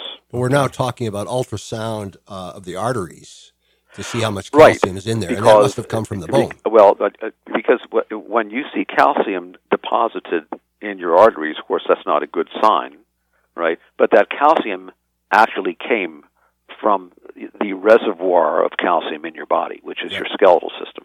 Okay. Okay. And what the researchers in the Netherlands discovered in animal models of uh, arterial calcification, this is quite remarkable, Right. is that, uh, and these are animal models now, so let's not jump to, to too many conclusions here, but it's, it's tantalizing, Mhm. uh, is that in animal models of arterial calcification, with the addition of vitamin K2 into the diet of these animals, they began to see the migration of calcium from the arterial tissue back to where it came from. Wow, That is impressive. I- I'd missed this one. Yeah. I'd So there's a this one. tremendous amount of turnover of everything in your body. We talked Sure. about the, the lead in the skeletal system and so forth. You know, your system is very dynamic. It- it- You think you, you take an X-ray, you see a bone, you go, wow, there's a bone there. But uh, imagine a child breaking a bone, right? And you see the X-ray, it looks really ugly, and and uh, you can obviously see where the fracture was. Uh, you go back uh, and say, you know, five years uh, forward, they're still growing, of course, and uh, it's almost impossible to see where that uh, where that fracture is because the bone has remodeled Right. itself, right? And so there's a constant uh, uh, uh, uh, turnover. Uh, there are a number of drugs, in fact, for osteoporosis that are targeting a, uh, a, a part of that that turnover system. There there are uh, chemicals that tear the bone down, and there's chemicals that build it up. Uh, and they have to be in a dynamic balance, if you will, to keep the shape and the, and all of that. There's a number of other factors: exercise, uh, gravity, Yes. et cetera, that will affect the the, uh, the remodeling of the bone and, and the structure of the bone. But we won't go there right now. And of course, yeah, but the, the big the role. big problem here is the calcification of the arteries. Yeah. So, but anyway, so so much of the research on vitamin K two, K two, not K one, but K two, has focused on the the uh, dynamic of calcium in the body. How uh, you know its interplay between the, the the bones and the soft tissues, and how and how vitamin K two in particular impacts the balance of the calcium and where it goes, whether it stays in the bone or whether it goes to soft tissue or whether you just pee it out or whatever. Yes. So does Okay. K7 work at all in this mode, or is it Well, only K2? MK7, MK7 is is uh, uh, the natural form of vitamin K2. It's called menaquinone 7, and is sometimes referred to as MK7, although it's really MQ, Yes. right? But um, uh, and there's also a menaquinone 4, which is a synthetic molecule. Uh, uh, but because it is not the side chain is not as long as the 4 is less than 7, right? Uh, you get about a tenfold uh, less effect. So uh, the amount of of uh, uh, pardon me, I take it back, a thousandfold. Thousandfold. Yeah, yeah, exactly. Wow. For the So- MQ4. Yeah, MQ4. yeah. For the M- MK7, in other words, it, it, the you would have to take um, 45 milligrams of MK4, menaquinone 4, to have the same effect as 45 micrograms of MK7. That's incredible. That's yeah. incredible. So you know, a slight difference in the, in the molecular structure can have a dramatic impact on what you need to take. yes. Now, uh, synthetically, uh, MK4, uh, uh, you know, is, not. I mean, it's, it's been studied. It's got safety profiles and all of that. But the fact is that that uh, the, the consumption of MK7 far exceeds in years, it's centuries, the uh, the consumption of MK4. Okay. So we know for a fact that, that there's no question of the safety of MK7. All right, folks. We have to take a short break, but I want to continue with that. That's I'm really going to talk about that and fascinating. relate it to the brain when we come back. Absolutely. Right, right, right. Fascinating stuff. Dr. Jerry Schlesser with us on Gesundheit with Jacobus this morning from Portland. Professor Edward Dratz from Montana State University Chemistry Biochemistry Department in the studio with me as a co-host. We're going to take a break. Folks, stay tuned. We'll be right back for hour number three. Uh, Dr. Schlesser, I, it's an absolute pleasure to have you on the show. Good morning to you, and thanks for spending three hours with us this morning. Well, first of all, before I uh, uh, lose this opportunity, I want to thank you uh, for inviting me into the program and also to acknowledge the fact that you're providing an excellent service to your uh, local population, Thank helping you. everybody to learn about uh, uh, healthy living. Yes. And again, Well, uh, Dr. you. Dratz, I know how busy you are. Uh, thanks so much for taking the time to uh, to be here today. It- It's been a pleasure to talk to you. Well, we all have a lot to learn, and uh, I've certainly learned a lot today. And uh, I hope you'll uh, have time to tell us uh, more about uh, vitamin K2 in the brain. We will do that, but we have a couple callers on hold who would like to, yeah, to, uh, chime in. callers. Good morning, caller number one. You've been on hold since the break. Uh, what's your name, please? How can we help you? This is Pete. Hey, Pete. Maybe lose some confusion here, and maybe there is no. No, no, I couldn't find my notes on this. But going from memory, vitamin K, and I don't believe there's a number associated with this, or may lead to the confusion. Children at birth are given a shot of vitamin K to aid in the clotting of blood.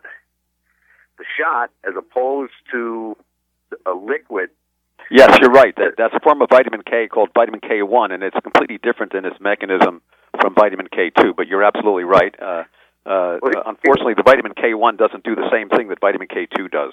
Well, here's what they're saying, Doctor, and that's what I was reading. And then again, I can't find my notes. So I'm going from memory. That the shot, as opposed to an oral liquid of the vitamin, it may cause. Here's what they're saying: may cause childhood cancer. So the needle does, the oral, no adverse effects from what I can recall of the research I did on this. But Well, let's say this. Okay, again, we were talking about numbers here, and uh, uh, look at the size of the study that we conducted with children. Look at the the, the, the you know the size of of uh, the data sets uh, that that uh, uh, prompt us to make some decisions in life uh, for different reasons. Uh, uh, if we see a cluster of childhood cancer, if we see this happening uh, more and more, obviously we're going to be paying more attention to it. Uh, I think it's an interesting piece of information, but I, I think we'll have to have a lot more numbers to be able to, uh, you know, to make some assumptions about this to begin with. I agree. I I would agree, but I, to me, if there's even a long shot, why wouldn't they just use the oral when there's no adverse effects from it? That's a question I can't answer. Uh, obviously, those decisions are made by other people, uh, and uh, there's risk-benefit ratios and so forth. involved in that, but uh, uh, it's beyond the scope of, of, of my ability to answer you. But well, you know what? Thank you, Yeah. Jacobus. Well, Awesome show. Yeah, Great thanks, guess. Pete. Yeah, I, I totally agree with you. And I think it's a good point. And I know that you have really focused your attention a lot to vaccinations. And I really commend you for that. And I always commend you, Pete, for keeping me in the loop about what's going on in that field. I want to continue then, Ed, with your question. Yeah, well, it's vitamin K2 in the brain. Uh, uh, Jerry was starting to talk about that, and we ran out of time. Okay, so we talked about vitamin K2 uh, and and uh, its interplay within the bones and the soft tissues, and and uh, I, I briefly mentioned osteocalcin and talked about uh, uh, the presence of vitamin K2 and how it uh, alters the, the, structure of that uh, protein. And it does that uh, because it's a cofactor in an enzyme. Everything goes, uh, you know, uh, enzymes are really powerful. We're not talking digestive enzymes, but this is called gamma uh, carboxylase or gamma glutamyl carboxylase. And it turns out that there uh, uh, are gamma carboxylases in the brain as well Aha. although they're not that uh, they're really not participating so much in the calcium metabolism, but in other uh, functions. Aha. Uh, and uh, uh, we, uh, we, for example, uh, the, uh, uh, well, uh, let's talk about something called sphingolipids as an example. All Right? Uh, uh, maybe uh, people have heard about that. Sphingolipids are, are, are linked now to neurodegenerative diseases. Uh, turns out that vitamin K actually participates in the synthesis of sphingolipids uh, in the brain, and these are in high concentrations in the cell membranes in the brain, and they're, they're, they're, they have a structural role, They're really important, right? And There's also, uh, vitamin K uh, contributes to a number of other enzymes in, in, in the brain, including a, a class called tyrosine kinase, and this is a va- vast area of research. But uh, uh, it, it has a lot to do with the growth of the brain and the function of the brain and, and interaction. Plus, it's also an antioxidant Uh huh. which is really important uh, to keep that in mind because oxidative stress and inflammation are are uh, you know the, uh, fundamental issues uh, for health and and uh, and longevity and wellness and so forth. Now, you were saying earlier that vitamin K2 is probably the most widespread human deficiency. And that I think it is because it, uh, the only place uh, that that is known, uh, well, so far anyway, uh, uh, where it's being consumed in the diet, and let's completely discount supplements because uh, uh, you know, Yeah. that that's a, or, uh, you know, unique to America almost at this point. Uh, but uh, in the diet, it's basically not even all of Japan, but a very very small uh, area in Japan, which is again a very small country. Yes. Uh, so uh, vitamin K2, uh, for the most part, uh, is uh, you know uh, deficient in, in most people. Now, th- that's not to say that if you had a, an idealized intestinal microbiome and diet and so forth, there might be some of that synthesized uh, in your gut, Yeah. what have you.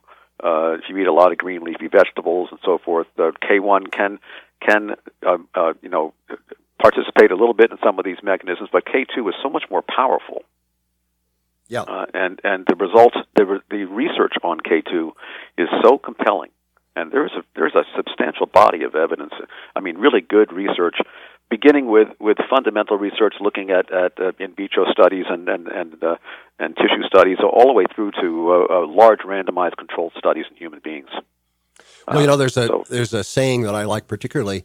Uh, you the amount you learn from something is how surprised you are, and I I really hadn't tuned in. I mean, I follow a lot of things in nutrition. I hadn't really tuned into the importance, central importance of this K two. Yeah. And so when I designed this product, one of the things I thought about was not just about the kids today, but about their future. Yeah. Right. And in fact, that that that uh, not only uh, applies to vitamin K and and and, and um, setting them uh, setting the, the trend in their in their bodies uh, to have good bone health and, and good vascular health, but also good brain health, uh, but also uh, with respect to iron. You'll see a lot of children's vitamins out there, a lot of gummy bears and other other products which are very tantalizing. They're very attractive and tasty and so forth, loaded with sugar, but uh, uh, all too often they have little or no iron in them, and iron is crucial. It's absolutely crucial for the developing brain. In fact, that that there are a number of studies uh, uh, uh, in the current literature that that uh, uh, have uh, pointed out that uh, suboptimal. I'm not talking about iron deficiency, but suboptimal iron status in, in early in life sets a person up for uh, intellectual uh, disabilities later on. Wow. Yeah. So it's really important uh, uh, for the developing brain to have iron. Uh, there's also another nutrient in the product called taurine, which is an amino acid. It's Yep. a very easy one. Of, uh, uh, you know, uh, yeah, there's no issues there. But taurine, uh, uh, in addition to having some benefits on on the intestinal microbiome, which we talked about briefly before, also uh, has been shown to uh, actually significantly enhance the absorption and utilization of iron. Huh. You know, and it also has effects on the brain as well. Some really positive effects on brain function. Yeah, wow. So there's a, everything kind of works together. It's a multifunctional thing. All these pieces of the jigsaw puzzle fit together, uh, and uh, we, we've been very uh, gratified by the, the results that we're getting. And not only do we see the results in the school settings and in the studies that we've mentioned uh, uh, earlier, but we we get reports from teachers and parents weekly, unsolicited reports. People are saying uh, that they're noticing a difference in the kids. Dr. Schlesser, I was going to ask you, uh, as far as vitamin K2 is concerned, what is the risk when people come in the store and say, I am on Coumadin or some kind of a blood thinner? I am worried I cannot take green leafy vegetables. I cannot eat, take any vitamin K. What do you say as far as vitamin K2, especially MK7, is concerned?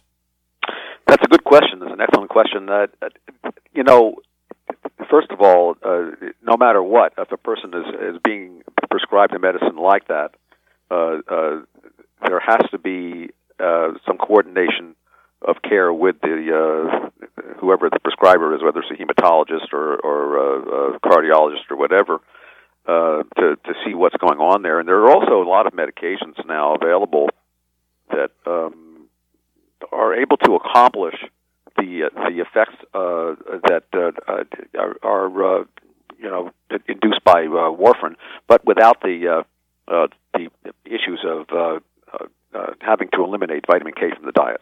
Yes. Okay. The problem, the, the, I mean, it is known, uh, you know, that, that warfarin does the job it does, but it, it does it at at the risk of uh, a serious damage uh, to the body uh, w- with respect to uh, uh, the, uh, the bone Arterial, the and so arterial. Yeah. construction, right?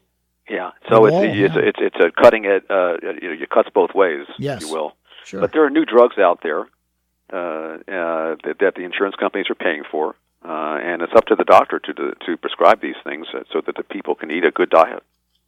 Right. Really.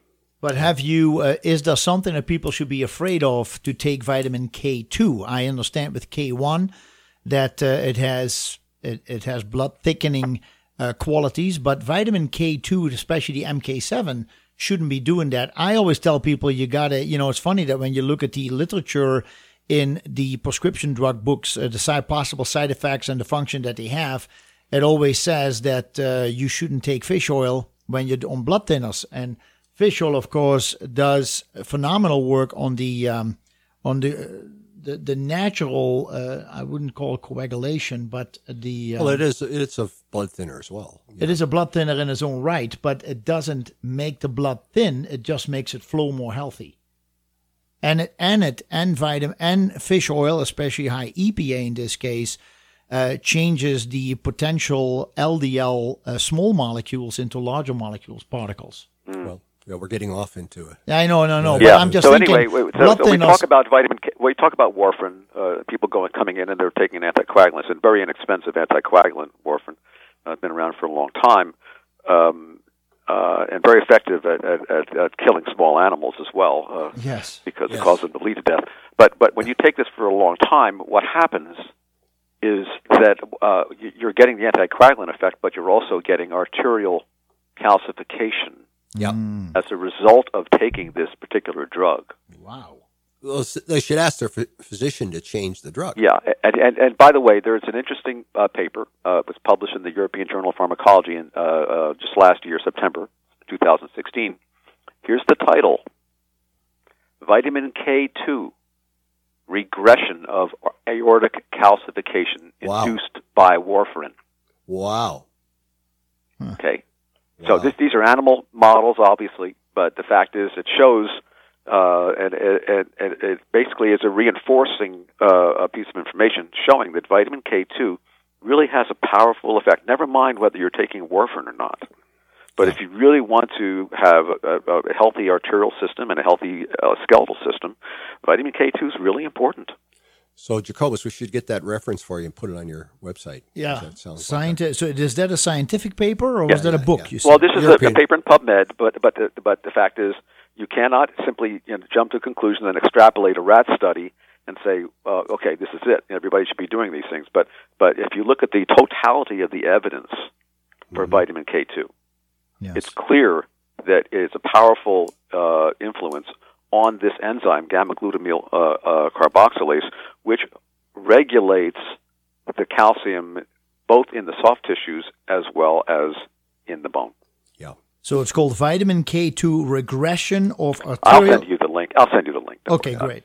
European Journal of Pharmacology. Yeah, it's a good, Yeah, yeah, good, yeah. good up, uh, high quality. But it just journal. shows you that that that uh, even with, with and this is again I wouldn't call it a drug-induced nutritional deficiency, but I would say that it's a drug-induced problem which could be offset with adequate uh, nutritional intervention. Huh. I don't believe, however, and, and I'm going to make this clear to people who are listening, that that this is not a recommendation for somebody to take vitamin K2 while they're taking warfarin. No, they have to. That's have to get not a good warfarin idea. Have an You- you alternative need drug. to- yeah. uh, you know, uh, uh, after the fact, fine. But until in, in, until you uh, are uh, uh, taken off that drug or put on a drug that that uh, uh, uh, uh, does the same effect but uh, is not warfarin, Okay, uh, then uh, then you can go uh, with the vitamin K. right. Yep. Okay, Good, that's good. Good point. clear. So vitamin K2, what what a research, and I, I I'm sure within a year we're going to know even more. Uh, do you is does it look like there's going to be some uh, human studies going on as well uh, soon With what? on vitamin K2? Oh, there have been a number of them. Okay, okay, Oh yeah, there's a, a, large body of evidence uh, on uh, menaquinone seven. Much of it uh, done in the Netherlands. yes, yeah, that's right. Yeah. Yeah, so a lot of work on that, and uh, I don't think anybody uh, uh, will question the, Yeah. uh, the the relevance of that and, Right. and you know, the design of the studies and all of that. I mean, the data is quite convincing. I just haven't focused on that before, but no, I should. interesting. Yeah, especially with what you're doing. That's great stuff. Yeah, good. Uh, we're going to take a short break and then we'll continue with Dr. Jerry Schlesser and Professor Dratz. Thank you for listening. We will be right back. We're going to uh, talk about Nerf two, for example, which sounds like a a nerdy topic already, Yeah, right? yeah, we Uh, can do that. Uh, the other one is the synaptic plasticity, which is Yeah, uh, yeah. which is maybe you can explain what that is first. Synaptic Okay. plasticity. Synaptic plasticity, and of course, anyone can go to Wikipedia and look up NERF two. NERF two is, is NRF, just an acronym. NRF two. Uh, it's an acronym for for a larger acronym, if you will, uh, but you'll find it in Wikipedia. Uh, and then uh, synaptic plasticity as well. You'll be able to find that in Wikipedia and, and get a, a gist of what we're going to talk about here. But essentially, uh, uh, uh, you can think about it, uh, uh, having a plasticity or being able to be more, I would say, flexible and, and adaptable uh, is a good thing. Uh, and synapses, as, uh, as Dr. Jat mentioned earlier, uh, are uh, really that's how information is transmitted uh, in our nervous system is through these uh, synapses, and so the the ability of of, uh, of synapses to to have that uh, adaptability uh, uh, is is crucial, particularly when the brain is developing. Uh, there are uh, many structures in the uh, the nerve itself. One of them is called a dendrite. Another one's called an axon, and we, we can look look that up in Wikipedia as well. Sure. But um, uh, dendritic uh, density uh, uh, is another area that that we haven't gotten into. But the, the branching uh, of nerves and the ability of these nerves to interconnect and, and, and relate to each other really is crucial when you when you talk about uh, communication uh, and for the, for things to work properly. The more branching you have, the better off you are. Okay, in, in terms of the uh, dendritic uh, spines and all that, and synaptic plasticity plays a role in in uh, as well in uh, in uh, memory and cognition and being able to to uh, uh, store information uh, and retrieve it and so forth. Yeah, And this learning. Is, this, Learning, yeah, it's learning really. That's what it's all about. Um, uh, you'll see studies on synaptic plasticity with respect to uh, aging and Alzheimer's disease, as well as uh, uh, early life uh, issues in term, terms of brain function and learning and, and cognition and all that. Uh, NRF2, on the other hand, uh, uh, uh, is uh, is completely different. That has to do with uh, uh, what are called the transcription factors. Uh, Mm, people okay. maybe have heard about that. What transcription factors are? They're proteins uh, that uh, are uh, produced in our body. Uh, uh, these are proteins that, that bind to some spot in our DNA. Uh, they, they're called uh, the DNA binding domains. And uh, it, it turns out that that uh, you know about 10% of the genes in our code in our genome are coding for transcription factors, which essentially makes that the single largest family of proteins in our body. Really? Yeah, so transcription Huh. factors really that, and, and that's where the rubber uh, meets the road. Okay, Is that the same as trans factors? No, that's no transfer Okay. is altogether. That has to do with the immune system, and uh, we can talk about that another day. Okay, good. Okay, As long There's as a lot to talk same about with transfer factor, but transcription factors are really important. Uh, uh, uh, Dr. Dratz knows about this, and NERF2 is a transcription factor. Yeah, they're master All right. switches. Master switches. Uh, and uh, this is a transcription factor, however, that, that that's really an, an important one because it, it uh, basically turns on antioxidant genes. Okay? And so when you activate NERF2, it results in the production of another a bunch of other proteins. These genes are going to turn on and, and, and, and cause other proteins to be made. And these are proteins that are uh, sometimes referred to as protective proteins or uh, cytoprotective, C-Y-T-O, because they protect the cells. All right. So the, and and uh, there's a long list of them. Uh, uh, uh, you, know, you can find this in Wikipedia, by the way, if you go and look at them. okay. Uh, but to, to, to make a long story short, uh, uh, these are crucial for staying healthy and for making sure that things are working the way they're supposed to, even in the inside of every cell. Right, uh, where there's a lot of uh, of uh, activity going on, a lot of electricity is uh, uh, moving, electrons are moving around, and so forth. yes.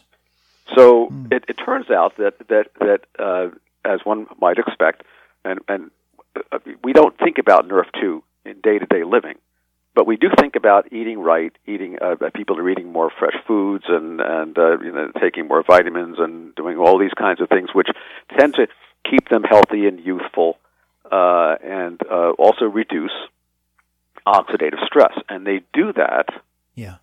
ultimately because they're also uh, basically inducing uh, these transcription factors, NERF2. Okay. Uh, in uh, knowing that these kids uh, were in a, a, a very disadvantaged situation, impaired uh, both socially and culturally as well as metabolically, uh, and I knew that they were not eating uh, on the outside of the grocery store, if, if at all Yes. uh, you know, they're eating uh, foods that were basically Processed. processed and packaged and so forth, right? Uh, and then added preservatives and whatever. Uh, I, I felt that I really had to put in something in the product that was going to be accepted again by uh, the gauntlet of reviewers, you know, but still have the effect, the beneficial effect. And, and if you look on the label of the product, you'll see that uh, uh, uh, the overwhelming uh, content of the product other than the vitamins and all that, but what really takes up most of the mass of the product is the base of the product, which is a, a lot of juices from berries, hmm uh, things that would uh, otherwise stain your clothing. And uh, it turns out that uh, these pigments that, that stain our clothing when we uh, uh, eat uh, uh, the fresh fruits and berries, uh, these pigments really are very beneficial for the brain. If they're beneficial across the board, but they're really, bet. really good Yeah, for the yeah, brain. Uh, um, uh, and there's a long, lots of different names for them. One of them is called an anthocyanins, for example. And we, uh, we can get into that in, uh, in an academic setting. We'll talk about that in greater detail. But there's a long list of of these uh, uh, fruit extracts. They're all organic. Yeah. Uh, and there's also some other uh, antioxidants in there for which there is no daily value per se, but but uh, are they're important, and that includes a whole range of what are called carotenoids, and these are also things that will stain your clothing. Okay, uh, and um, you know other uh, other ingredients that that are considered to be antioxidants. Let's put it that way, without getting too complicated. Right. So that's that's really the it, why we put that in there because Nerf two uh, needs to be uh, uh, uh, active, and, and we need to keep our antioxidant genes uh, uh, uh, uh, in, in good shape. Let's put it that way. So if if the kids are not eating a good wide range of fruits and vegetables, then these concentrates you've got in the potential will uh, compensate for that. Well, it's an attempt. It's an attempt, at Yeah. least. It might be a drop in the bucket. That's hard to say because we're not able to test this, right? Yeah. But But it- but the net effect of taking the product is, is really what we're looking for. The, Yeah. the overall outcome, and and and we, we are satisfied with the outcome. Yeah. And certainly, this this is way better to do this than it would be to put a bunch of sugar in the product or a bunch of artificial colors and artificial flavors and Totally. Yes. Yeah, our kids, uh, you know, the study we just I I talked about very early. Yeah. Uh, the kids had a little trouble the first few times because it's a little bit strong tasting. But a Little tart. yeah, but after they got used to it, they're very enthusiastic about taking it. Yeah. Yeah. So it's- Well, it's vitamin out. C is tart. Uh, there's no question about it, and there, there's a uh, that's the uh, the one thing that uh, uh, exceeds 100% of the daily value in this product. Yeah. Yeah. There's a lot of vitamin C in there for a good reason. Yeah, well, I agree. Yeah, but I I just Yeah. mentioned that the kids there was a g- pretty good chunk of kids in this study, and and uh, uh, seems virtually all of them have uh, are now eagerly take the thing. Uh, right- They take Yeah. it right after lunch. And I want to I want to let our listeners know that uh, at the Gesundheit Nutrition Center we do have samples of the uh, potential uh, product. We have them in little sample ba- uh, baggies, and so you can uh, take one and taste it, so you have an idea. Or bring your children, take a few for your children home, let them try it. Uh, the bottles are also available, and uh, they're not very expensive. Uh, they they really help. They really help. The studies have shown tens of thousands of children who are taking this have ta- have had great success, and it is ongoing. And uh, Dr. Dratz over here also is doing a study in Montana with children, and they're three months in, but he is already seeing great results. So it is wonderful to see the continuation of the research and the studies working on our younger generation. Uh, there is a lot of worry uh, at, young, at a young age because children are simply not exposed to enough good nutrients. They are exposed to uh, chemicals in many ways, shape, or form, especially when it is they're dealing also with poverty, and so the the food choices are not always the healthiest for the development of the brain, the bones, the body, the heart, the lungs, the muscles, etc. So to have a product available that children can take to help out with it. It doesn't replace good nutrition, of course. It doesn't replace exercise. It doesn't replace uh, good behavior, but it will contribute in benefiting the child's overall health. And that is what uh, has been shown in the study. So if you are interested, the product is available in Bozeman right now at the Gesundheit Nutrition Center. Now the the the Nerf 2, so the Nerf 2 is more a quote. It's not a product. It's really it, It's it's a natural it's a natural protein in your body, and you Correct. Can, depending on what you eat, you can stimulate that. yes. And the and the, the potential product is stimulating in it as well. Dr. Schlesser? Well, the the, the, the evidence, uh, uh, if you look at Nerf two and see what in the what what is it in our diet that kind of turns Nerf two on, if you will, yes. uh, it is these uh, uh, Flavones. flavonoids and uh, Yeah. the pigments and so forth that uh, we get in our diet and in fresh food. Yes. So we went to the trouble of, of designing a comprehensive blend. We, it took us a while just to put this together to the base of, of these various uh, uh, fruit juices and have them made custom, uh, organic and all that, uh, and make it palatable. And, and uh, you know, a lot of different uh, issues were uh, involved in, technically speaking, in designing a product to make sure that it sticks together and it, it doesn't have a bad taste and so forth. Uh, because some of these things don't taste good. A lot of flat. If you eat the inside of an orange, for example, the, Yeah. the, the, the you know the lining of the orange peel, it doesn't taste too good.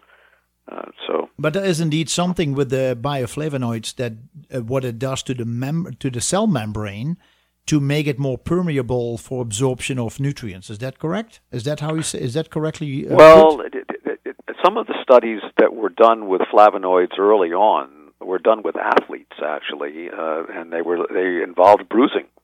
Mm.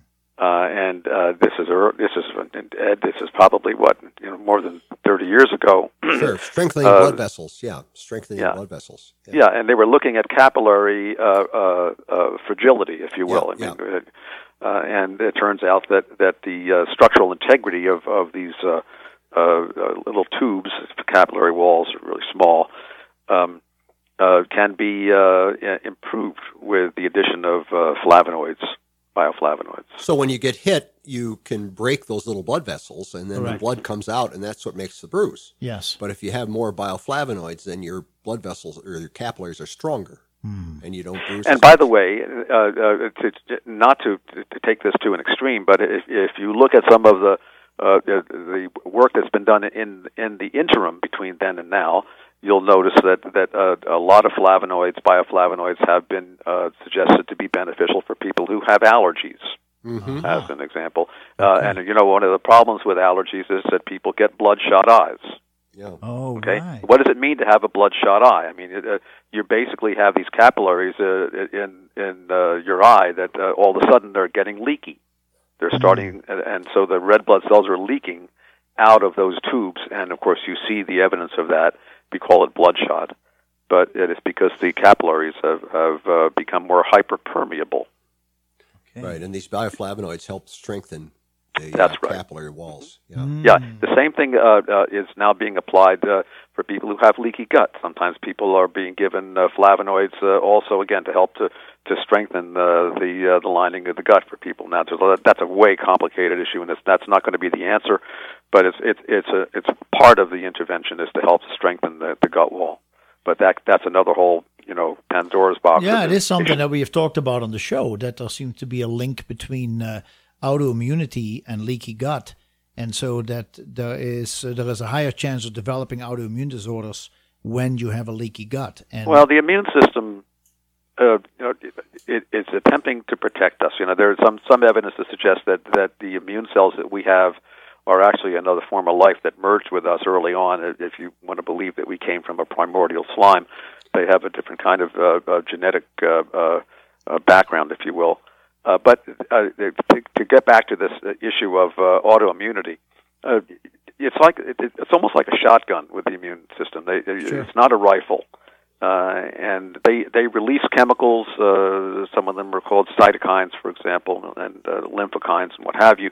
And and some of these chemicals uh, uh, are indiscriminate in their effects. And uh, it, long story short is that they begin to the the message gets garbled.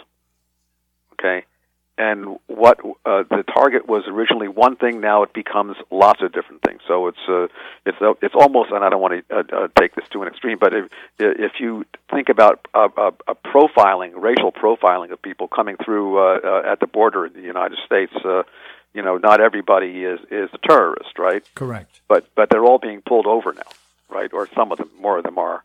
More you of know, them, yeah, more of them. Yes. yeah, uh, and, and and and and perhaps it's it's for good reason. I mean, uh, we obviously want to stay uh, safe here in this country, uh, but but but uh, y- there has to be uh, you know uh, some criteria for that, and and they're getting better at it. But with the immune system, it's kind of the similar situation where you know you're going after one thing, and pretty soon the the targets get blurred, and uh, next thing you know, uh, there there is uh, you know, damage happening to the body, the host, Right. as well as to the invader. I Yeah. see. Yes. Okay, call it collateral damage, if you will. Yeah. So Okay. yeah. Yeah, so they that's one of the crucial things is keeping our immune system strong but not over overreactive.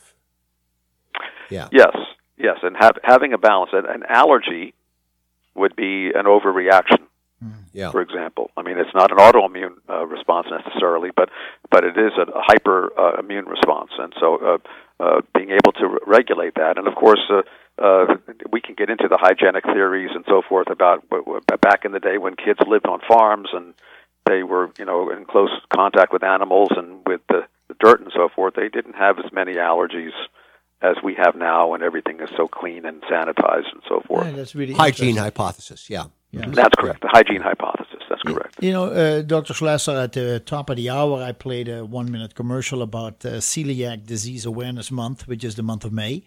And have you, we're talking here about leaky gut, we're talking about uh, problems in the small intestine, allergies, etc.